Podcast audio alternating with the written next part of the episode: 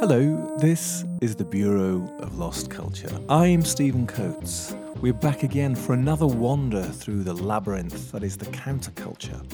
But what is counterculture? When did it begin? I think in London we often consider it to have begun in the 50s, maybe stretching through the 60s and 70s into the 80s and maybe the 90s. But in a way, whenever there's been a culture, there's been a counterculture. So perhaps it began a lot earlier than we imagine. And today's episode, we're going to take a wander through the depths of the labyrinth, back in time to the earlier part of the 20th century to meet a particular character, one of the lesser known members of that sect of beings Peter Ackroyd called the Cockney Visionaries. It included people like William Blake, Milton, Charles Dickens, maybe T.S. Eliot, Dr. Dee, Austin Osman Spare, and various others. His name was Arthur Machen, not a Cockney by birth, somebody who arrived in London, but made the city his own by wandering its streets and perceiving there all sorts of mysteries. A writer, a thinker, perhaps even a mystic in some ways, somebody who's influenced the counterculture, a great influencer of people like H.P. Lovecraft and Alan Moore, the mage and writer of so many wonderful graphic novels, and also Iain Sinclair and Ackroyd himself, the psychogeographers. And to meet with Arthur Machen and hear all about him and his London life and the London Labyrinth, our guest today is Robert Kingham, one half of Perambulators and Psychogeographers Minimum Labyrinth. Welcome, Robert. Hello. Hello. Robert, before we start, let's start with you, shall we? Before we dig into the uh, the mysterious labyrinthine world of Arthur Machen. Um, Minimum Labyrinth. Tell us what that is. So, Minimum Labyrinth. Oh, it is. It is. I'm half of Minimum Labyrinth. Um, it is myself and uh, Dr. Rich Cochrane, who I had the pleasure of going to university with, and we, we discovered we had we had interests in common. We, we stayed in touch, and since then we've we've done quite a few creative things over the years. Starting about ten years ago, and there've been walks, there've been books, there've been audio books. Um, there's been music, which is a, which is a, a musician, and um, they've all really been lots of different sort of st- types of media, but I guess the, the, the sort of golden thread running through them all is we're interested in odd things, weird things, paranormal things, and but it's not for the sake of it. It's kind of asking why.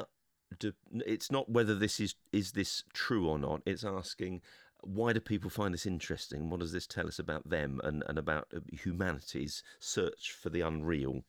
Well, so you're kind of a Fortean a skeptic, something like that, maybe? I think so. Yes, mm. Fortean is a good word to describe mm. a lot of the stuff we do. But it's as I say, it's not. Um, it's not exploring the the sort of weird and the mystical and the offbeat for the sake of it. I think there's a sort of. I'm, I'm fascinated by uh, humanity's yearning for that side of life, and um, it, starts to sort of branch out into all kinds of uh, things on spirituality, religion, philosophy, history, and um, it leads you in all sorts of interesting directions. Well, also the thing is, I mean, the reason we know each other is because a lot of it, a lot of what you've done anyway, is also quite connected with the city, isn't it, with London?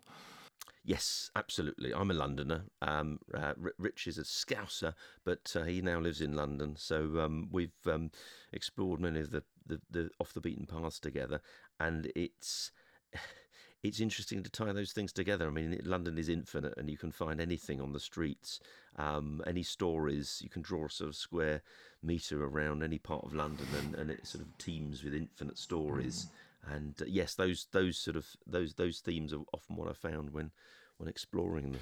Yeah, I mean, I've, I, I know I've been involved with some of the things you've done. I describe you as a psychogeographic perambulator. How's that? Thank you. Yes, I mean, I go with I go with the Jonathan Meades' uh, definition of uh, a psychogeographer, which is a geographer who has neglected to take his medication. So um, I'll, I'll, go with that. excellent, a excellent. Perambulator, yes. A perambulator for sure. Yeah. so the thing is, we're going to dig into Arthur Machen, but actually, you know, as I was saying earlier, it's why you know why talk about Machen in the context of counterculture. So. I had this idea, which is that we, th- when we think about the counterculture, we tend to think about maybe late 50s through to early 80s. It sort of seemed to be this little window in um, you know British or world Western culture, you know, surround, centered on certain things, certain, certain things in London, certain bits of music and lifestyle and pol- politics and stuff like that. But in fact, the reason that I think Machen's uh, a good subject for this show and in terms of talking about counterculture is because, of course, there's always been a counterculture. There's always been a counterculture whenever there's been a culture. It's a bit like we talk about the underground, um, not the London underground, but the underground as in the alternative society or whatever. And of course, there's always been an underground. Uh, you know, the underground didn't die out at the end of the 70s or end of the 60s or whatever. D- Danny, the drug dealer, said in uh, Withnail and I. You know, it's still there. It may not be on King's Road. It may not be in Soho. It may not be in uh, Notting Hill, Ladbroke Grove as it was. It maybe it's in a tower block, you know, in southeast London or something. There's always an underground going on, and I think there's always a counterculture. And of course, for me, Machen, in a way, uh, uh, you know, as you've pointed out in this, your studies of him, he was always in some way countercultural. And of course, he has influenced, as you've pointed out, various aspects of the counterculture. But let's begin with him. Just tell us who he was. I mean, he's not a well known figure anymore. Maybe he never was. I'm not quite sure about his status in the past. But give us a sort of introductory bio to the creature called Arthur Machen, Robert. I, it, it's inter- I will, and it's interesting that you talking about the counterculture because I don't think that he would have wanted to be part of a. He didn't set out to be part of any counterculture. I think he would have been very, very much happier in his life had he been sort of mainstream and successful as some of his contemporaries. Um, but he has, you're quite right, nevertheless been sort of adopted and uh, sort of celebrated in that counterculture. So Arthur Machen, for those who have never heard of him, um, he was born Arthur Llewellyn Jones in 1863 um, in Gwent, or what he calls that noble fallen Caerleon on Usk. And he, he, there's one bit where he, he writes, My eyes were first opened in earliest childhood. They had before them that vision of an enchanted land. And what I love is his heart is in Wales. He's a Welshman. But he, he, he sort of takes his place in that pantheon of London mystics, of Cockney visionaries. I mean, I, I first came across him when um, I read Peter Ackroyd's magisterial um, London biography, and he talks about um, Machen as being in the, in the sort of um, in the tradition of Thomas de Quincey, William Blake, as being these sort of Cockney visionaries that um, see different things um, in, on the streets of London. And I mean, he, he said he saw the eternal mysteries, the eternal beauty hidden beneath the crust of common and commonplace things, hidden and yet burning and glowing continually if you care to look with purged eyes. So he's got this way of looking at London, I think. That, and that's how I first sort of came across him and came across his, his stories.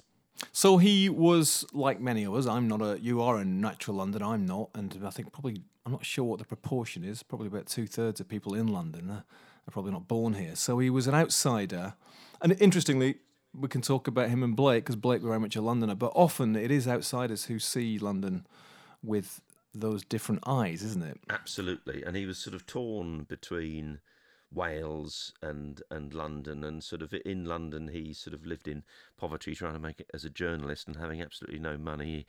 He, he walked the streets, and he he sort of um, walked the streets endlessly, and that sort of um, that sense of London as this sort of um, cold labyrinth, but with potentially sort of hidden mysteries, sort of comes through in his work, and it's you know it's immensely appealing, I think, to anyone who's sort of um, similarly, um, and that goes for many people in London, haven't quite had the money to enjoy London in all its uh, luxuries, and therefore have have um, paced the streets and wandered around and just seen what's there and and that's an infinite pursuit. You can carry on with that. We, I mean, we we could dig into that. I mean, you're a perambulator. I'm a perambulator. I mean, of course, Dickens, a huge perambulator. You know, those those epic uh, nighttime walks. I went through a kind of uh, insomniac period a few years back when I was doing sort of some very long cross city walks.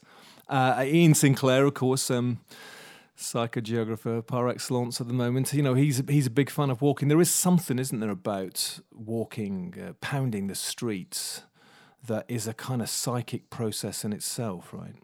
Yes, absolutely. And I think it's Machen trying to come to terms with the enormity of London and the um, the endlessness and you know the barbarism of it, the cold-heartedness, equally the wonder of it, the glory of it, and you know all the the sort of the, you know what Charles Lamb sort of called the you know the joy of the uh, the, the bustling joy of the Strand and all of the things that sort of moved him to tears. So all these sort of extremes of, of joy and sorrow were sort of seem to be um, encapsulated for him, and I think that that's that's the bit that touches a chord with me and sort of other people have I've met who've have sort of reacted in a similar way. So he turns up uh, not on a National Express coach, but on the kind of uh, the late 19th century equivalent of it. Uh, from uh, southwest Wales, and um, is it southwest Wales or North Wales? I'm not quite sure. Uh, yeah, no, southwest Wales. Yes, yeah. it's um, it's Gwent. So Gwent. it's a Caerleon on Usk is a beautiful um, Roman village um, just north of Newport, uh, which is still, it's still absolutely beautiful and uh, and worth a visit. There's a few sort of memorials to him there, and um, you can still get a sense of some of the sort of uh, beauty that he found there. It's it's still very much there. So before we actually explore his work he made in London, the work the, the work he made of London, um, he arrives. Come to make his fortune, like so many have before him, or what's his what's his vision in coming here? So he turns up. He turns up in his sort of uh, well, let's see, it's the early, it's the sort of 1880s. So he's, you know, he's in his um, in his early 20s, or he might be late teens actually, trying to make it as a journalist, um, living in various bedsits.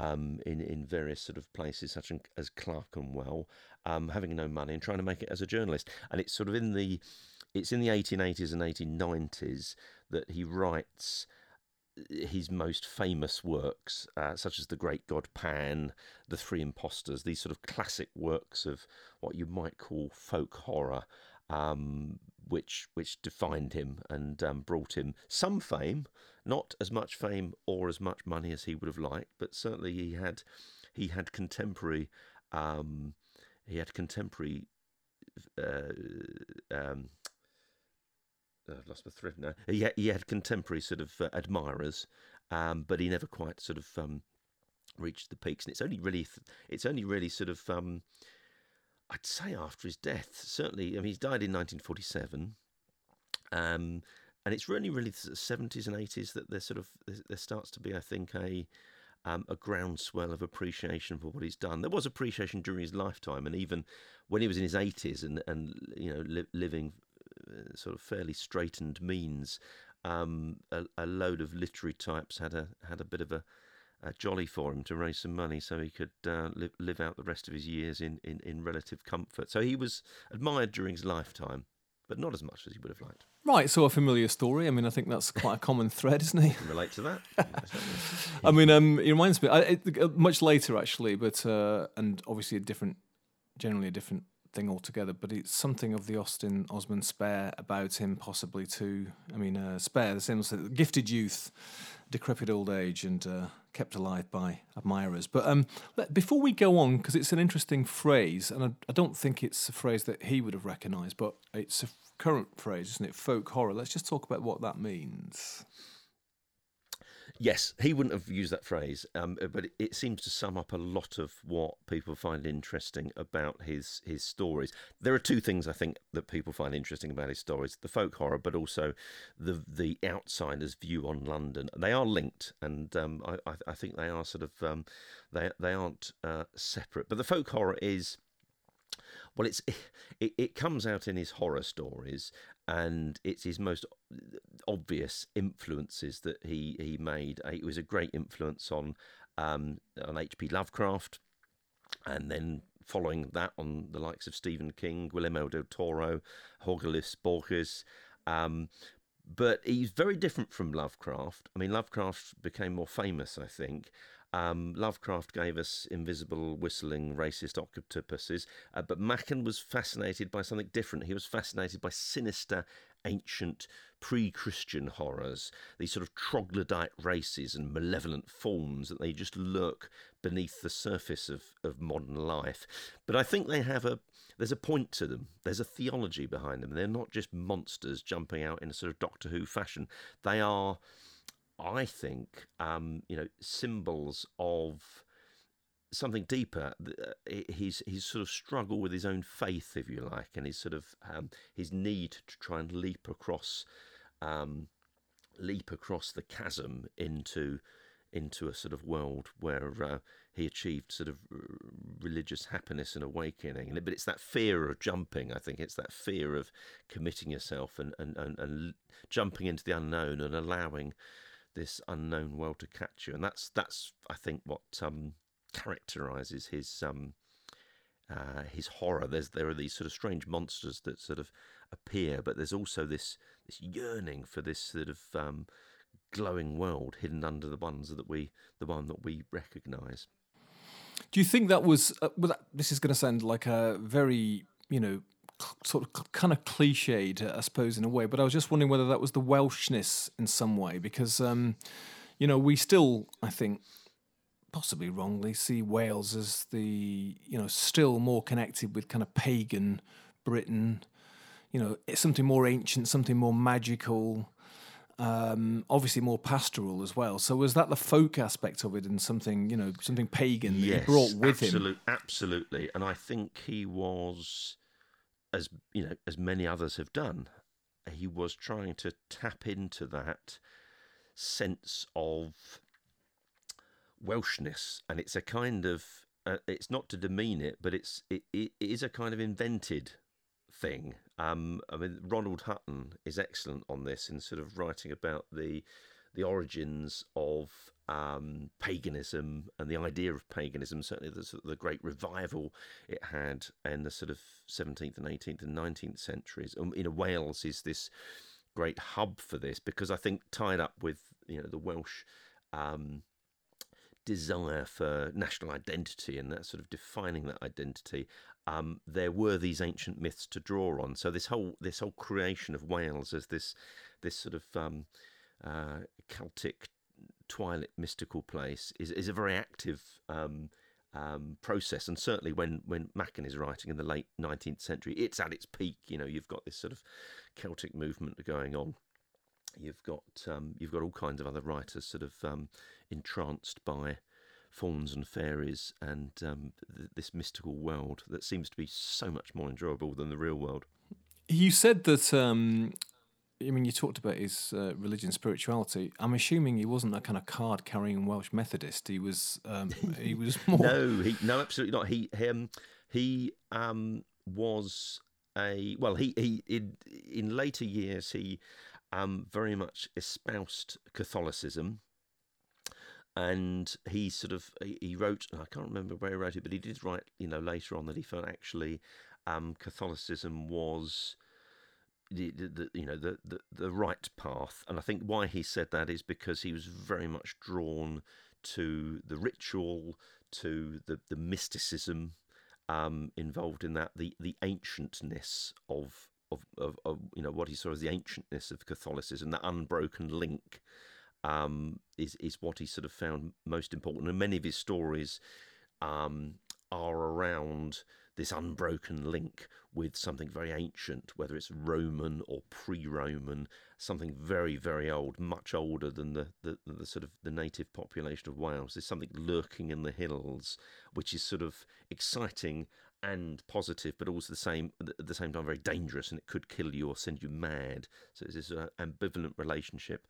But that's that's a, that's where he ended up in saying, well, actually, Catholicism is the closest we've got to this ancient, lost, wonderful religion. Ah, interesting. Well, having been brought up a Catholic, uh, I can definitely uh, agree with his the horror bit of folk horror. Anyway, for sure. Um, so, so he comes to uh, he comes to London. He's working as a journalist. You said he's got this portfolio career, as so many of us have. Yes, uh, very modern. He was very modern in that sense, wasn't he? So he's got his kind of you know bread and butter work. He's doing all uh, actor as well. I think he said he was as, as well. But he's doing all that stuff to kind of uh, earn a crust, not a very fresh crust by the sounds of it. But um, he's getting by. But is he what he's spending his nights uh, perambulating and writing and deep deepening into the city? Is that what he's doing? Yes, yes, absolutely. At the, at the, you know in the in the eighties and nineties, he's um, he's wandering. He's absolutely wandering, and um, let's just see if I just I find a quotation. Here we go. Um, yes, we also we we we often find that this this creeps through into this autobiography. Let's start again.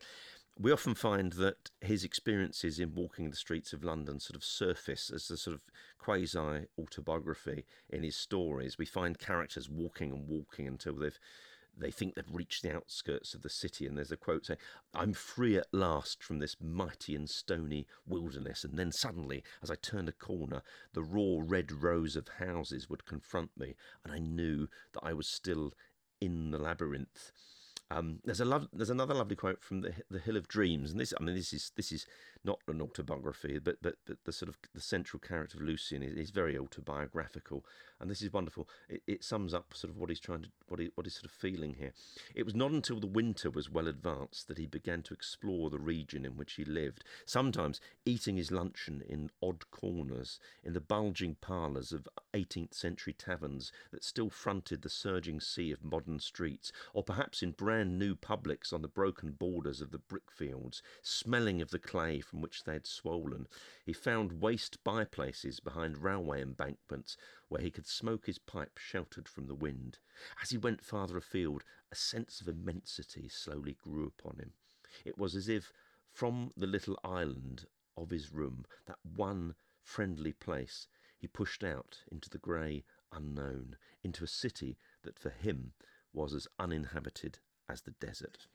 Amazing stuff. The um, uh, you know, you mentioned Blake, obviously, the sort of you know another London perambulator, and I don't know whether he was an influence on Machen, but you know what struck me there when you're reading that actually is is T.S. Eliot, not a Londoner, obviously an American, but there's something of the wasteland as well, right? Oh yes, yeah, ab- ab- absolutely, and. Um, yes, I, I, am sure someone's done their PhD on sort of whether they whether they influence each other, but I, I completely agree. Sort of, I think T.S. Eliot conjures that. Well, you know, it's T.S. Eliot who invents the phrase "unreal London," and it's that it's that unrealness that I think links um, Machen and and the wasteland. Does um, Peter Ackroyd uh, count T.S. Eliot as one of his Cockney visionaries? Do you know what? He doesn't mention him in so much in the biography as one of those, but certainly, I mean, he's written a biography of him, and it's you know he's very much sort of of, of that piece as a as a canon of someone who's defined that sort of um, mystery of London. To uh, just connect back through this spirituality, this sort of deepening into the city, and this seeing the city as transformed. I mean, we all recognise bits of that, don't you, at times in our lives, you know. But um, I'm assuming that this was nothing to do with drugs because you mentioned De Quincey. I mean, De Quincey obviously very drug fueled vision of the city, uh, and there are some parallels. But uh, but was he was he a clean living chap, Machen? He was. I don't think he. I don't think he dabbled in drugs. I'm. I'm. I'm sure you've got letters from more more uh, dedicated biographers who can, give detail, but I don't think he was into drugs. Um, he certainly never writes about it. Um, I think he likes to drink now and then, but um, not not to any great extent. Um, no, I think he's um, he's he's trying to experience this. He's trying to sort of use what he's seeing to tap into his own sense of spirituality, and I don't think he's sort of wanting to do that in a sort of uh, artificial way with any sort of uh, help from right. anything, anything stimulating. Was he actually? Uh, I mean, what was his emotional life? The reason I mentioned that is, is that so if I think about my own personal relationship with the city, um, I certainly had a kind of a period of time with my, the nocturnal walk time, where you know, in the sort of in, uh, sort of trying to clamber out of the wreckage of a crashed romance and in a sort of psychically vulnerable, fragile state. Living in Clerkenwell, interestingly as well. Um, uh, and it was it was something to do with one's inner state, which was in disarray, had been sort of you know had been pulled down, and that kind of like my experience was that it sort of opened up this eye. You call it the third eye, maybe this eye of perception. So that certainly I remember at that time that the those descriptions of the city, you're walking through streets that seem loaded with meaning. You know, p- particular corners take on some symbolic significance. You know, the concrete itself becomes poetic, and uh, uh, and I don't know whether that's your your your experience, but uh, was there something in his life, in his private life, or which was opening that eye of perception in that way? I don't think it was anything driven by a relationship. I think it was more a sort of a sense of loneliness. He's a bit of a lo- well, if you take him at face value through his writings, he comes across as a bit of a loner. Um, he did marry.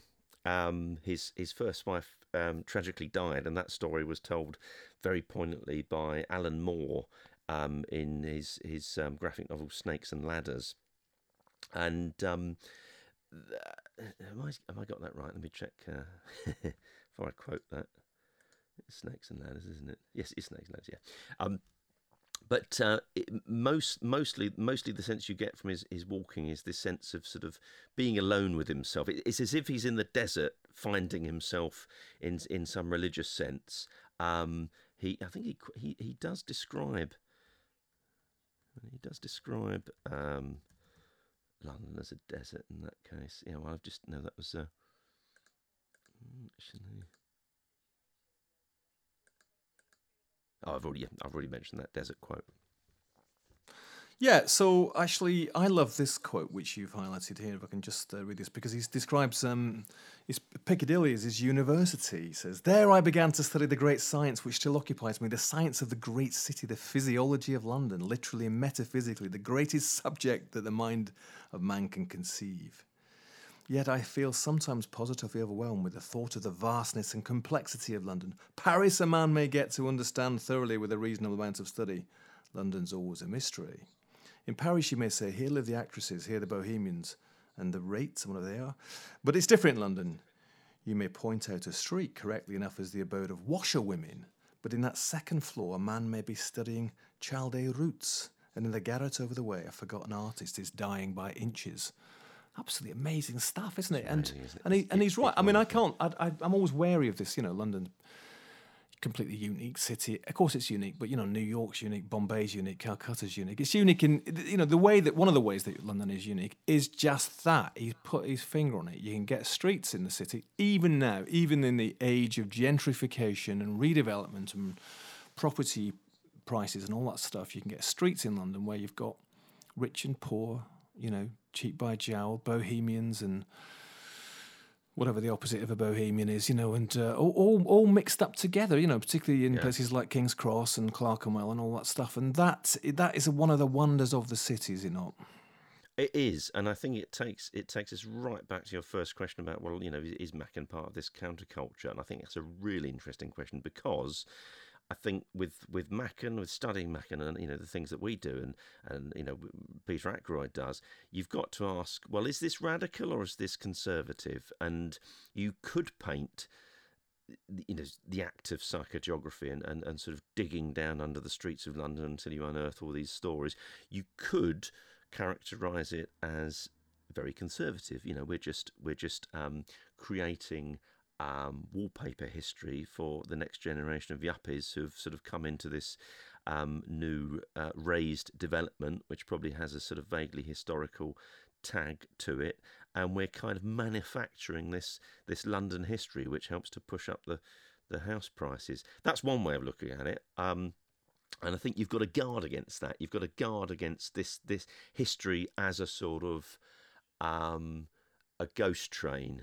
I like to call it, where you you're on it and you're exciting because you're looking at all these things that happened in the past, and some of them terrifying. And there's there's things like plague and and, and murder and um, all sorts of oddities that go on, and and, and um, slops being thrown out the window. But you're safe because you're in the 21st century and you can get off at the end and everything's fine. You don't have to think about it too much. Um, I don't think that's the right way to go about history. Um, what's more interesting, I think, is a way to engage with Machen and and all these all these things that all these all these wonderful writers that are trying to engage with London and try to make sense of it and try to um, understand it in a way that you can be a part of it and respond to it. I mean, a lot of people, I think, do get tired of London and don't quite get tired of life at the same time, move out and just, just find it overwhelming. I, I don't think I will. I, I, I think I'll probably be here for quite a while. I can't can't quite see myself moving out. Um, but to do that, to live in London, you've got to try and come to terms with it and ignoring the cheek by jowl riches and poverty and ignoring the problems and ignoring all of the difficult history that it contains is is not a recipe. And we, obviously, we've seen recently that a lot of that history starts to burst up and um, and cause a lot of trouble and upset the apple cart, which is which is I think a very good thing. Um, so it's important to use this to ask the right questions and not just to uh, not just to have it the, as this sort of um, this sort of Dickensian theatre when we're when we're sort of um, wallowing around imagining the Strand as it was in its heyday. I think you've got to bring this right up to date and ask yourself, you know, how we're interacting with London now, whether that's a good thing. Absolutely. I mean, the uh, I suppose is it Jonathan Freedland to give you a definition of a psychogeographer as a geographer who's not on his Jonathan meds. Meades. Jonathan Meades, sorry. Um, but um, I suppose in in the classic Peter Ackroyd way, uh, the psychogeography, I suppose in a sense it's a metaphor, a, an enriching metaphor for the city. That's how I understood it. And uh, of course, the situationist didn't mean it that way at all. Whoever it was who came up with the phrase in the first place. But I, I think actually for a lot of people coming to London, particularly people who haven't got money, you know, who are struggling paying to pay the rent, actually it's a really wonderful uh, way to experience the city because you it's free. You can get out in the city and wander around. There is something rather magical for a period of time anyway in discovering the hidden corners and you know and the, the hidden rivers and the, the you know the evocations of particular corner particular bits of the city. And of course he does that amazingly um, for himself, but also for his readers and and picking you know parts of the city that you wouldn't normally. I mean, he, Clerkenwell, of course, you know in recent years has become, you know, one of those maybe Dickensian places. But I mean, he also picks Finsbury Park and Turnham Green. I mean, they're not they're not at the top of Peter Ackroyd's lists of places to hang out, are they? No, but they they are well, um, they are they are at the top of Dickens's lists actually. Um, and there's a lovely quote um, from Machen's uh, one of Machen's autobiographies, uh, The London Adventure, uh, where he says, "I think it's easier to discern the secret beauty and wonder and mystery in humble and common things than in the splendid and noble and storied things." Charles Dickens was touched to the heart and the quickening spirit, not by Avignon and Rome and Genoa, but by Camden Town byways, by the old inns of Southwark, by dirty streets in Soho, by the purlieus of the Gray's Inn Road, and that's how I came um, to sort of um, engage with Machen. Um, I'd, I'd, I'd, done a, um, stage show with, with Rich called A Line um, at the Museum of London, and the museum were doing a series of walks around sort of urban myths. Um, and they, they invited me to sort of write a new walk, and I thought, well, I'd really like to explore this Arthur Machen character that keeps popping up in in in Ackroyd. Wonder what he's all about. So I obviously do- dived into his sort of books and also started walking around Gray's Inn Road and that sort of area um, where he he holds there to have been a sort of a, a mystical a mystical sense. There's there's there's and one of the first things you, you sort of you should read um, if you if you want to dip your toe into Machen is there's a wonderful short story called N, which actually he wrote towards the end of his life. It's in the 1930s when he wrote this, but it's this short story, extraordinary story about hidden landscapes um, revealing itself. Revealing, uh, it's about hidden landscapes revealing themselves to those that have eyes to see and this wonderful description where he's got three antiquarians, these these three old guys sipping punch round the roaring fire, and between the third and fourth filling, the talk drew away from central London and the lost beloved Strand, and began to go farther afield into stranger, less known territories, dodging by the Globe and the Olympic theatres into the dark labyrinth of Clare Market, under arches and by alleys, Great Queen Street, the Freemasons' Tavern, and Inigo Jones's Red Pilasters. They finally reached Theobald's Road. There they delayed a little to consider curiously decorated leaden water cisterns, and thence northward and eastward up the Gray's Inn Road, crossing the King's Cross Road and going up the hill. And here, said Arnold, one of the characters, we begin to touch on the conjectured. We have left the known world behind us. So I walk these streets. It's wonderful. I walk these streets, and, and, and they do have this this mystery to them. There's there's no there's no getting out of it. These these sort of suburbs of London have got this power and this this this unknownness to them. Well, I mean that's very close to my heart because I lived there. So um, you know, my I lived uh, uh, in just off Gray's Inn Road. You mentioned Mount Pleasant actually, just there on the corner, Oh, down right. the corner. So where were, where were you? Oh, Which- I, which I lived in Cavendish Mansions, which is uh, uh, the uh, opposite Gray's Inn Buildings. Um, you know, at the junction of of uh, Clerkenwell Road and Rosebery Avenue and Gray's Inn Road, and so that little corner, actually, I know very well. And actually, uh, without getting into too much of my own stuff, you know, the reason I moved there was was was purely psychological because I loved that part. I had a connection with that part of the city. Uh, this is a long time back now, but I'd been taken uh, on a trip down to see the Fleet River by London, uh, by Thames Water. This is about 15 years ago, maybe longer, and um, and popped up in Clerkenwell. So I'd got a very strong connection with that part of the city, and it is a strange part of the city, the Fleet Valley, you know, and uh, Oh, yes. and quite grubby as well. You know, that's what it's not glamorous. I mean, I know people talk about Clerkenwell. I go to Clerkenwell and think, well, where is it? Where is Clerkenwell? And it's not one of those big, grand London districts, is it? It's uh, it is a labyrinth, and I wonder, I wonder whether you could talk a bit about that. The well, actually, uh, Robert, let's just back up the truck a little bit. Um, give up us a give us a sort of overview of Machen's written works, a sort of catalogue view, Oh, or the important ones, anyway. the important ones. Okay. I think Arthur Machen's works fall into two categories. No, okay, I'm going to say three categories.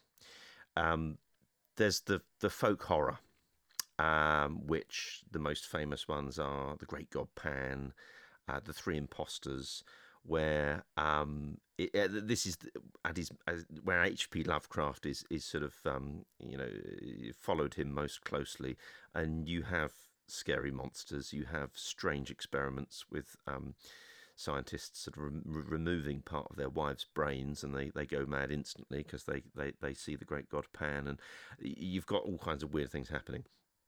Then you've got the London writing, um, and that's that's best exemplified by his um, three um, autobiographies, um, which which sort of are just sort of dawdling, meandering, wonderful recollections of him having his penniless youth in London and just his experiences of that and how, how it sort of feeds into his work.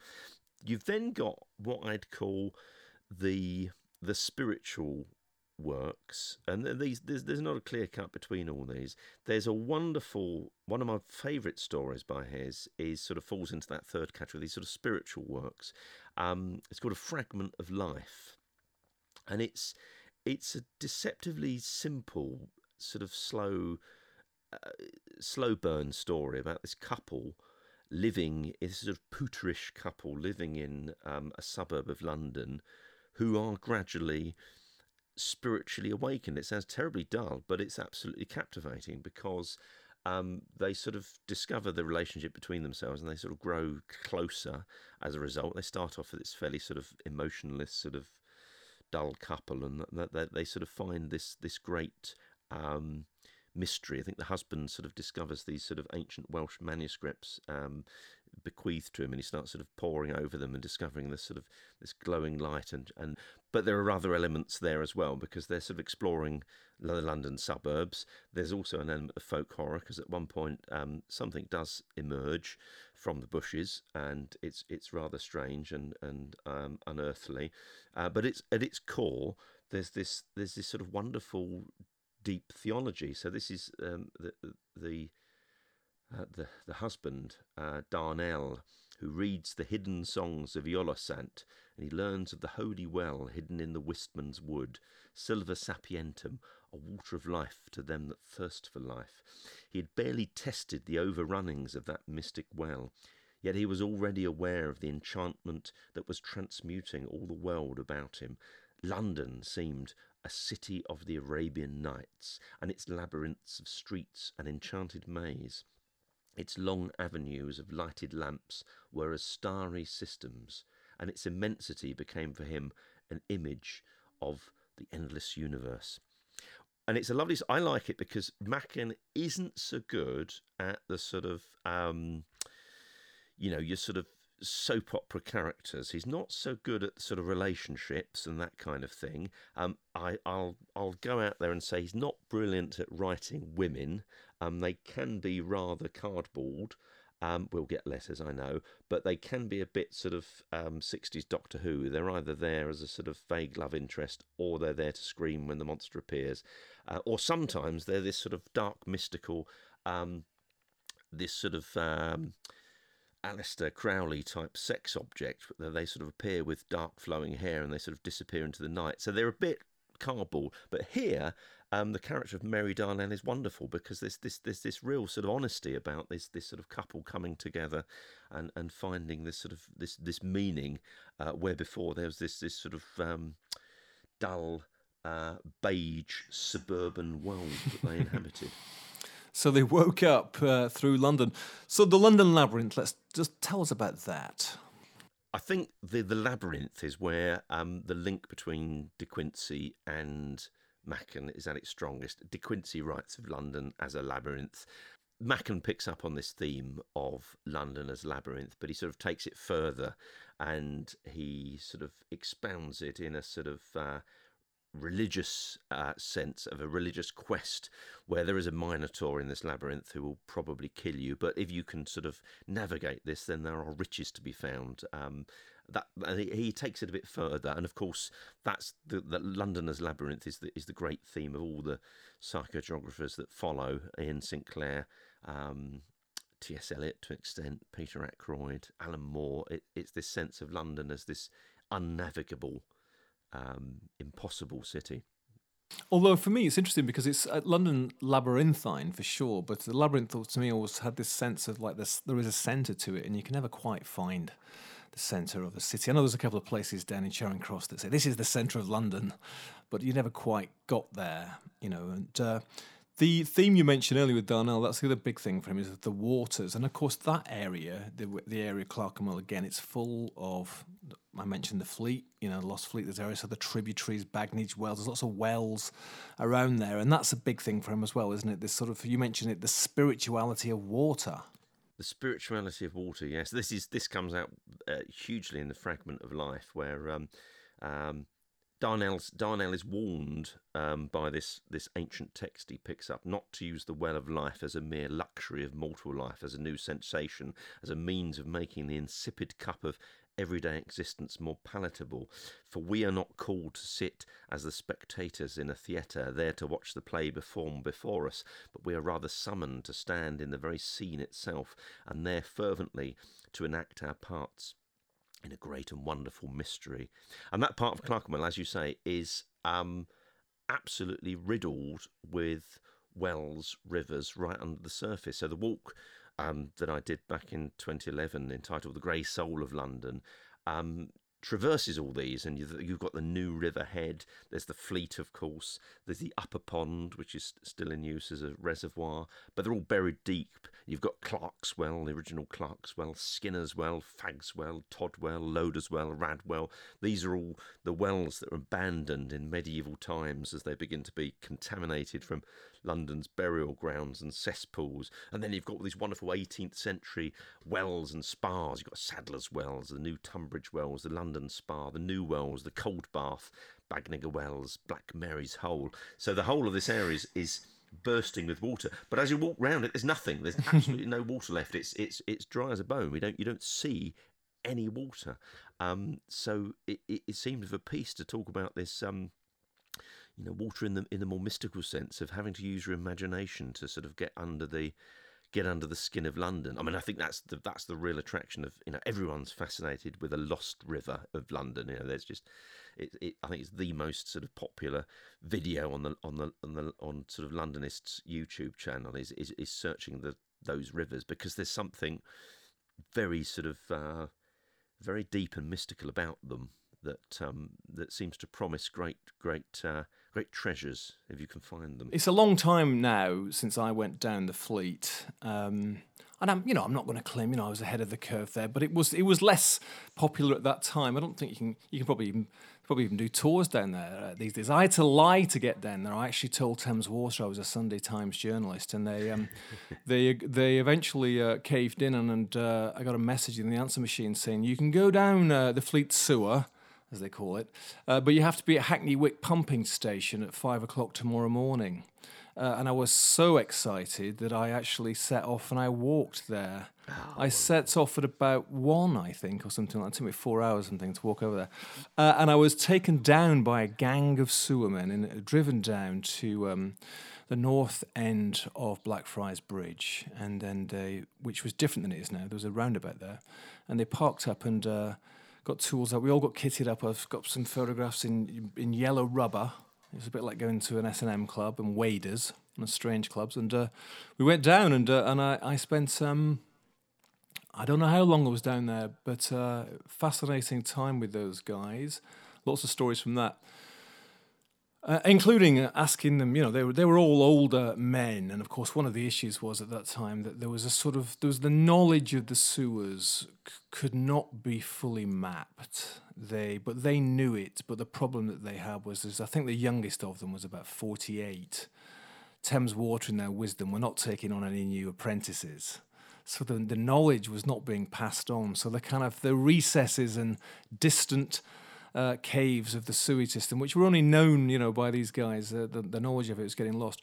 I could talk about that for hours, but the most interesting thing, of course, was sitting in their van afterwards with them, smoking and drinking tea, and asking them, "So, what is the scariest thing that you've seen down there?" I'll tell you about that. What that is some of the time, and it wasn't anything to do with rats.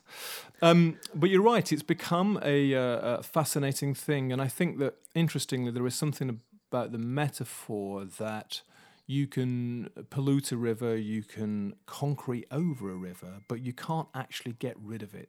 There's some, it feels somehow significant, maybe about psychic processes or something. And maybe that's what Machen was in some way connecting with this notion of uh, you know buried impulses and buried springs, you know, and uh, the the sort of so.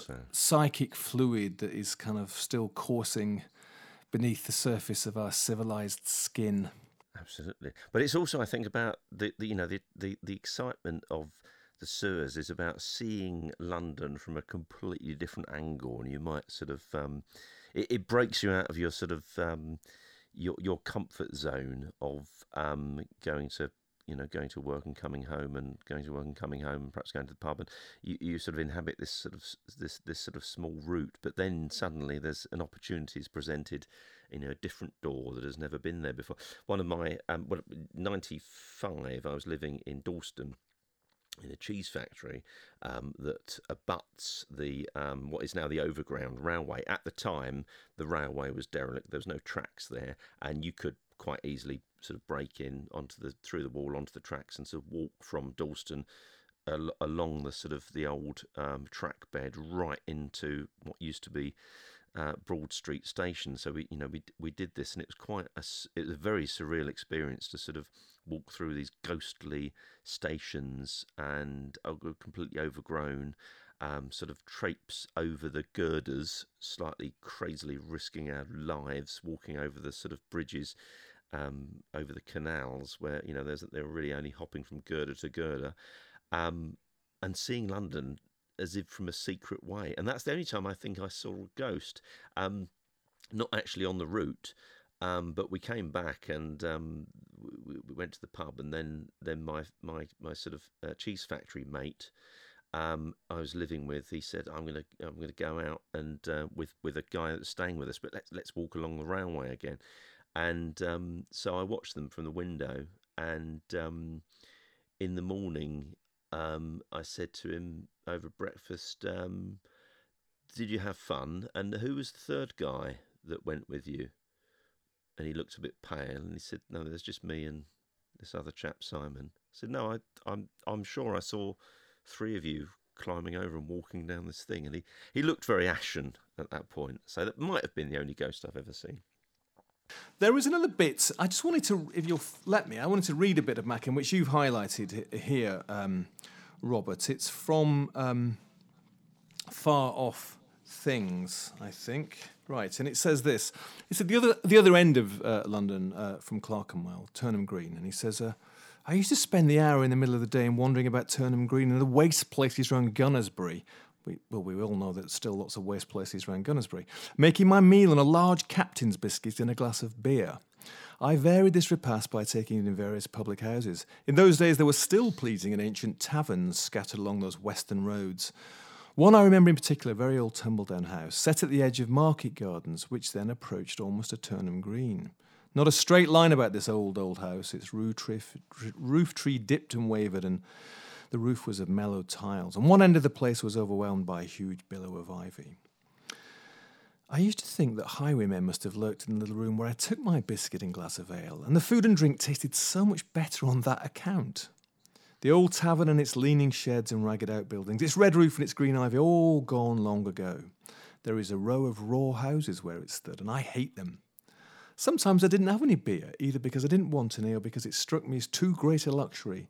Then I would buy a small bag of currant biscuits and take them to the region of the market gardens and devour them, sitting on a gate or sheltering behind a hedge. These feasts are always connected in my mind with the grey and gloomy sky and a very cold wind, so that I shiver when I think of flat, square biscuits in which currants are embedded. I'm never going to think about currant biscuits again in the same light after after that. I don't know about you. It's wonderful, isn't it? It makes you want to just take a packet of currant biscuits and sit somewhere cold and feel miserable. It's wonderful, isn't it? It's just, it's just, it invites you to. It, it, there's a sort of, there is a sort of, there is a lot of nostalgia.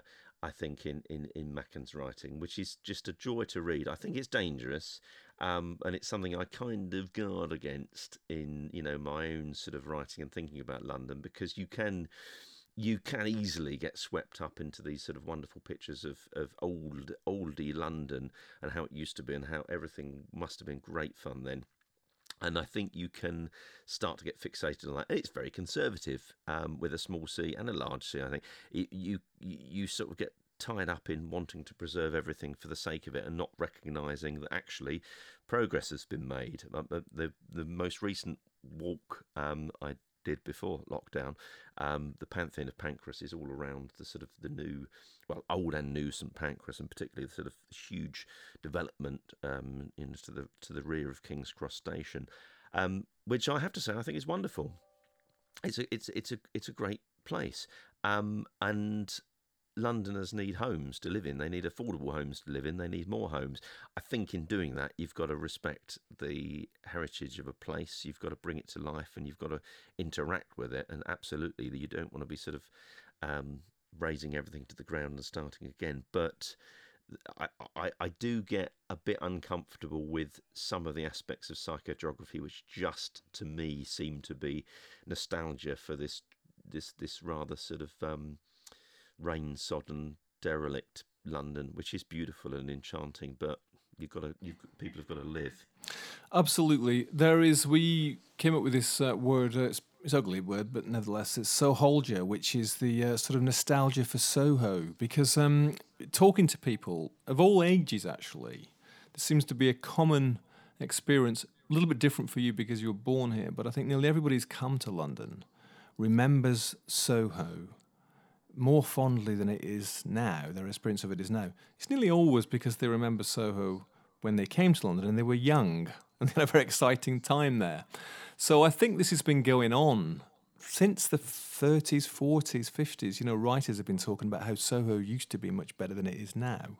Still going on now. There's the Save Soho Society and Soho's being ruined and all that sort of stuff. It was interesting for me because we um, we interviewed Norman Balon you know, the infamous, the worst landlord in, in London of the Coach and Horses, you know, the archetypal Soho pub. Uh, and he, he, he retired a few years ago, but we managed to interview him. And um, you know, he was asked about this thing about, oh, old Soho's, you know, old Soho's going, and, you know, it's not the same as it was. And when Francis Bacon was around, or whatever. And he, he was completely dismissive of that attitude. And this is somebody who'd been there all his life, you know, and he was like, no, no, it's it's a city, it's got to change. You know, Soho has always been changed, London's always been changed. Change cities themselves are processes in, in you know, and they're transforming all the time. And there is a sort of fake tightness about getting attached to some version of the past when it probably wasn't even really like that in some way, you know, or or if it was, there was a lot of other horrible things about it which needed to change. And you're right. I mean, we need to kind of respect certain things just because they've they're wonderful, but it would be a shame, wouldn't it, if we sort of froze it in aspic.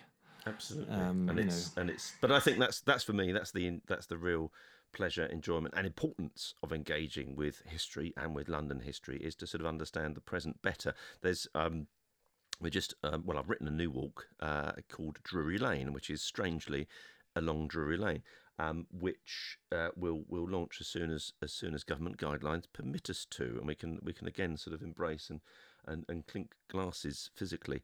Um, but it starts off um, at the north end of Drury Lane, St Giles, which was, of course, the place where the Great Plague started. Um, it was the focus of it. And I started writing this earlier in the year, and at that point it was history. And I thought well, I need to say a few words about plague, but everyone kind of knows the story.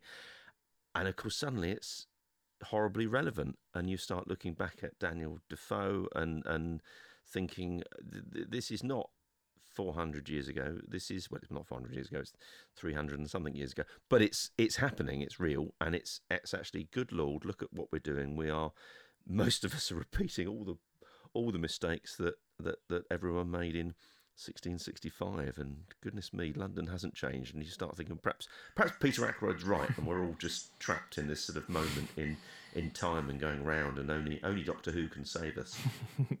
Destined to repeat the same mistakes from the past, time and time again, as we walk down those streets. Um, Robert, we're gonna we're drawing to a close here, but I just wanted to kind of loop us back to Arthur Machen and the counterculture, and um, you know the people that you mentioned earlier, the uh, you know. Um, you know who who you said he's influenced. They they were conscious of that, were they? They described him as as uh, as influencer, did they?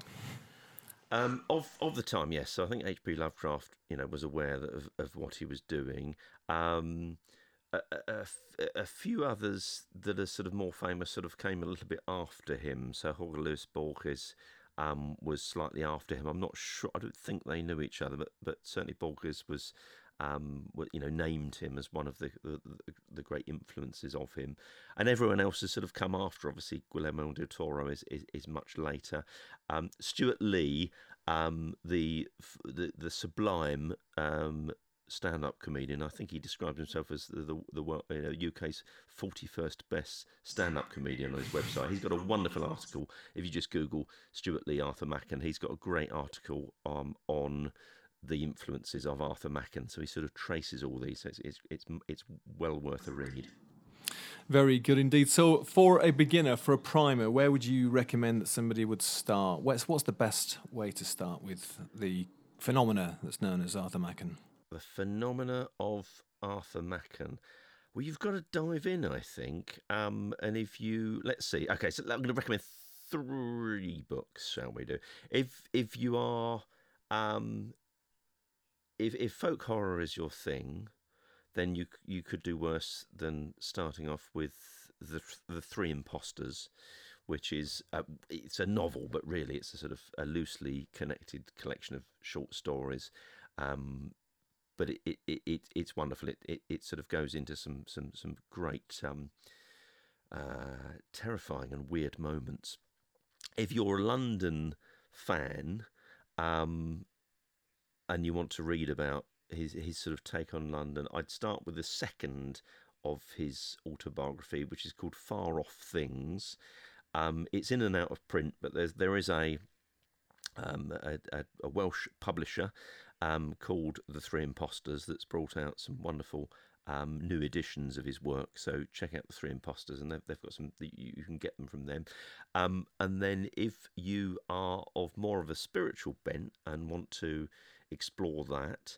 Um, also to mention, Sir John Betjeman is um, another famous um, person who was influenced by Arthur Machen, and in fact, on the spiritual side, he you know he sort of, I think he converted. I think the story goes he converted back to Anglicanism or, or to Anglicanism on the influence of Machen. So that's your that's your thing, I'd I'd, I'd look at the, a fragment of life, and again, you can find that in print. I think it, a lot of his stories are online, so you can you can of course find a lot of his stories online and in and in audiobooks, of course, there are some great audiobooks out there to uh, absorb yourself in. Robert, thank you so much. And uh, what about you, Minimum Labyrinth? Let's give people a um, a route to you.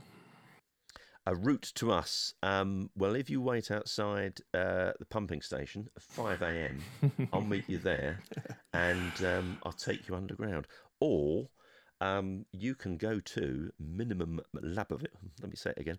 You can go to minimumlabyrinth.org and a whole world of wonders um, will will await you. Hopefully, once once we're allowed to, we'll get back into uh, doing some walks around London, and um, come hopefully come uh, January, we'll be redoing our coach trip to Rendlesham Forest to investigate the strange events of the 1980 UFO sighting, which we did um, in, in December last year. It was a great success. So hopefully, we'll um, social distancing will allow us to do that once more. There's always a risk of abduction, of course, and government experiments, but you, you have to sign a waiver before you get on the coach. Well, I think we might have to get you back to talk all about the strange Rendlesham affair. but that is it for today. So, first of all, thank you so much, Robert, for leading us through the labyrinth. Thank you, Stephen. So, find out more about Minimum Labyrinth and Robert, as he mentioned. I'll put the link in the show notes. You can find out more about us at bureauoflostculture.com. We'll be back next time to take another strange turning down some of the alleyways and dark passages of the labyrinth that is the counterculture. Thank you for listening. I was Stephen Coates. See you next time.